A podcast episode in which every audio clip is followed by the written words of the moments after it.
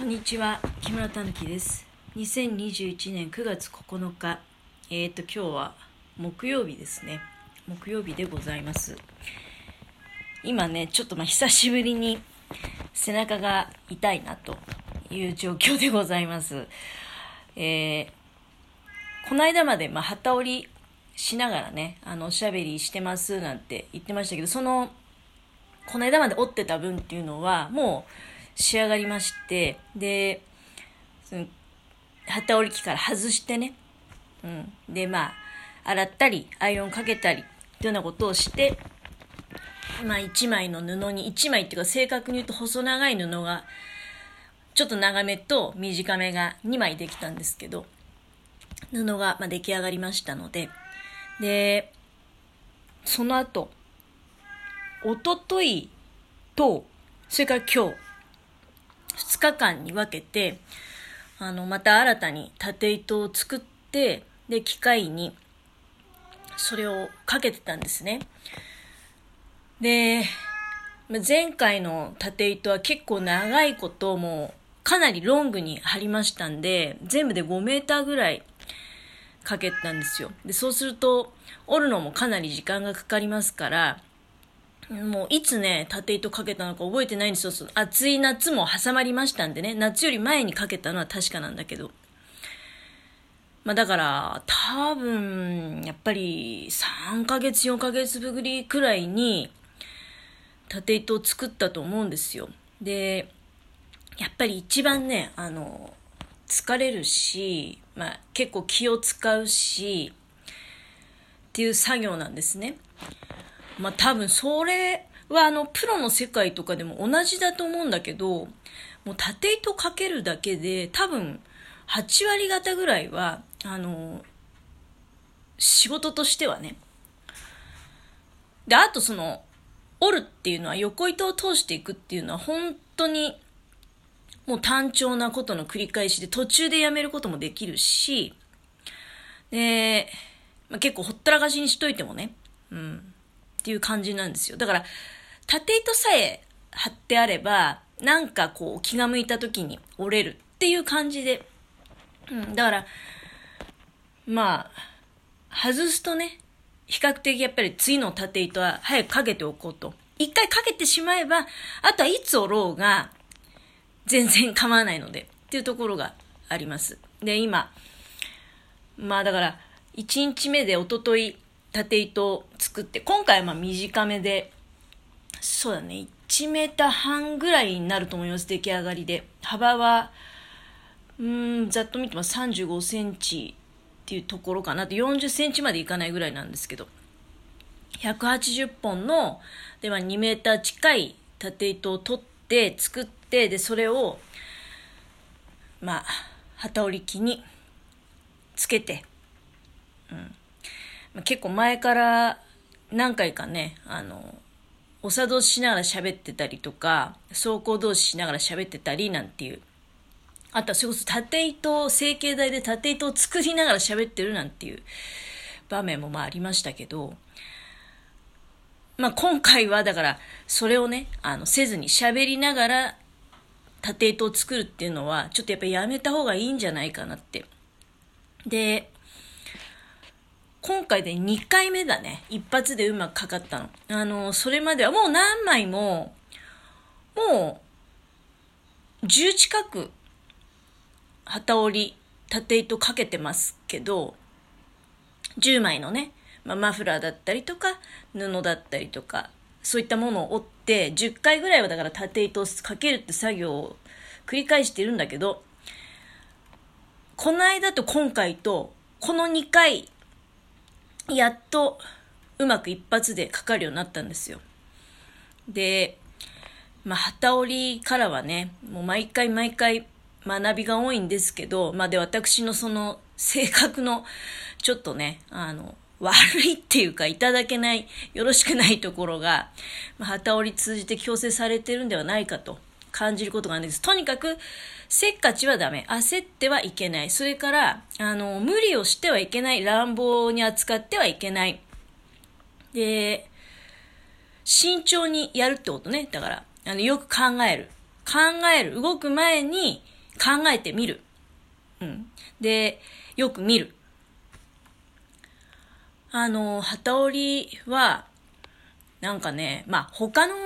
趣味だったりとかお仕事だったりっていうのもそういうとこあるとは思うんだけど、単調な作業の割にはね、あの、まあ、そういうちょっと緊張と緩和の繰り返し。だから縦糸も作ってる時一瞬無心になる時もあるんだけど、やっぱりポイントポイントで緊張が走って、ピリッとする時もあるし、で、あと意外とね、やり直しが効くようで効かないんですよ。行くところまで行ってしまうと。だから、その最初によく見るっていうことが大事で、で、始めた頃はね、結果うまくいかなかった時に、なんか意図が悪いんじゃないかとか、物のせいにしてたりっていう側面もあったんですけど、私。なんですけど、最近、まあ、5、6回やってきて気づいたことは、必ず違和感があるときは必ず自分に原因があると。これは前の配信でもね、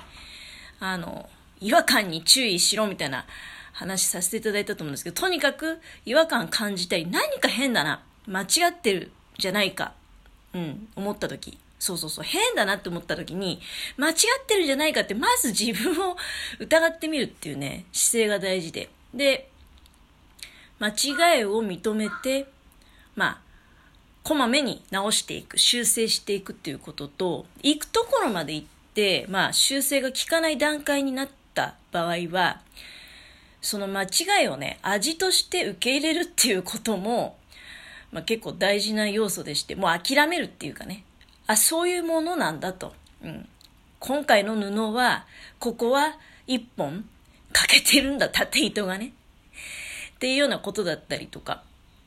うん、あの、結構、まあ、これをね、一般の話にどう置き換えるかっていうと、今ちょっとうまく言えないところありますけど、なんかでも、その、無心の境地になった時に、ふとさっきのね、ああ、さっき間違えて、で、まあ、治ったからよかったなって、早く気づいてよかったなとかね。で、まあ、行くところまで行って、もうこれはしょうがないと。うん。味わいとして、まあ、受け入れようっていう気持ちだったりとかね、いうのをこう、その、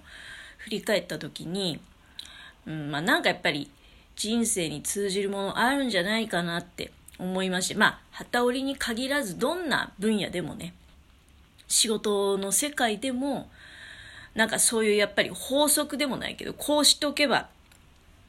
間違いないとか、うん。なんかそういうのってなんだけど、気づいてみれば当たり前のことなんだけど、気づかない時っていうのは結構それが、なんか盲点っていうか見えてなくてね、うん、あの、思いのほか遠回りしちゃったりとか、で、間違いを引きずったままもやもや、もやもやしたりね、うん、っていうようなことが、なんかあるんじゃないかなっていう気がして、私はそれを旗織りを通じて、まあ、修正させていただいていると。いうことでございます。縦糸をかけるたんびに初めて私にその旗織りしてみませんかっていうふうに教えてくださった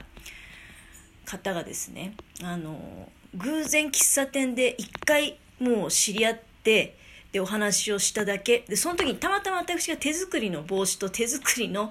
まあ、肩から下げるカバンとそして手作りのズボンパンツを履いてお会いしたっていうのが非常にその方の目を引いたみたいで、もうその時、継ぎはぎの帽子とかパンツ履いてたからね。で、あ、そういうのが好きな人なんですねっていうことで、あの、まあ、その時も、ね、意気投合したってことでもないんですけど、まあ、その後、うん、ひょんなことからね、あの、旗織り機そのものを頂戴するっていうチャンスまでいただいて、なんかそんな、ほんと一回知り合っただけの方にそこまでで初めて経験させていただいた時は縦糸をかけた状態で待ってくださってたので縦糸をかける大変さを知るとやっぱりその優しさってどこから出てくるんだろうなって私ももう少し年を取った時にそういう余裕のあるね心に余裕のある人間に、まあ、なりたいなっていうことを思うわけでございます。えー、で、まあ、残りがね、ちょっと、あと2分ほどになってまいりましたので、実は、あの、ありがたいことに、お便りを、それから美味しい棒だったかな、頂戴いたしまして、ありがとうございます。まあ、あの、本当にね、そうですね、4ヶ月とか5ヶ月に一遍ぐらい、あの、なんかこう、ちょっと、ありがたいお言葉を頂戴するようなこともありまして、最初の頃はね、すごく嬉しくて、どうも舞い上がっちゃってテンションが変になって喋り方も変わってしまうみたいな妙なこともあったんですけど、でも何回、あの、お便りとかね、うん、それから、まあ、何か美味しい棒だとか元気の玉だとかそういうものをあの頂戴することあるんですけどやっぱりそれは慣れることはないですし非常にありがたいことだなというふうにあの感じております。そしてまた今回お便りくださった方年がちょっと近い方ででまあ私の話していることにこう共感いただけてるみたいで続けてお聞きくださっているっていう言葉もいただきましてね。なんかいつももう誰も聞いてないだろうっていうふうに思いながら、まあでもね、あの、いや、おしゃべりしたいだけだからと思って、おしゃべりをさせていただいているんですけれども、まあやっぱりね、そういうふうに、まあ最近多分、いいねって、あの、ボタンをね、いいねっていうかね、ネギとかあるじゃないですか。押してくださってるのも多分今回お便りくださった方なんだろうなと思いまして、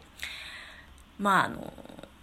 こんな感じでグダグダしたりとか、うん、取り留めもないお話だったりっていうことなんですけれども、今後もぜひお聞きいただければということとまあ私ちょっとぶっちゃけねあの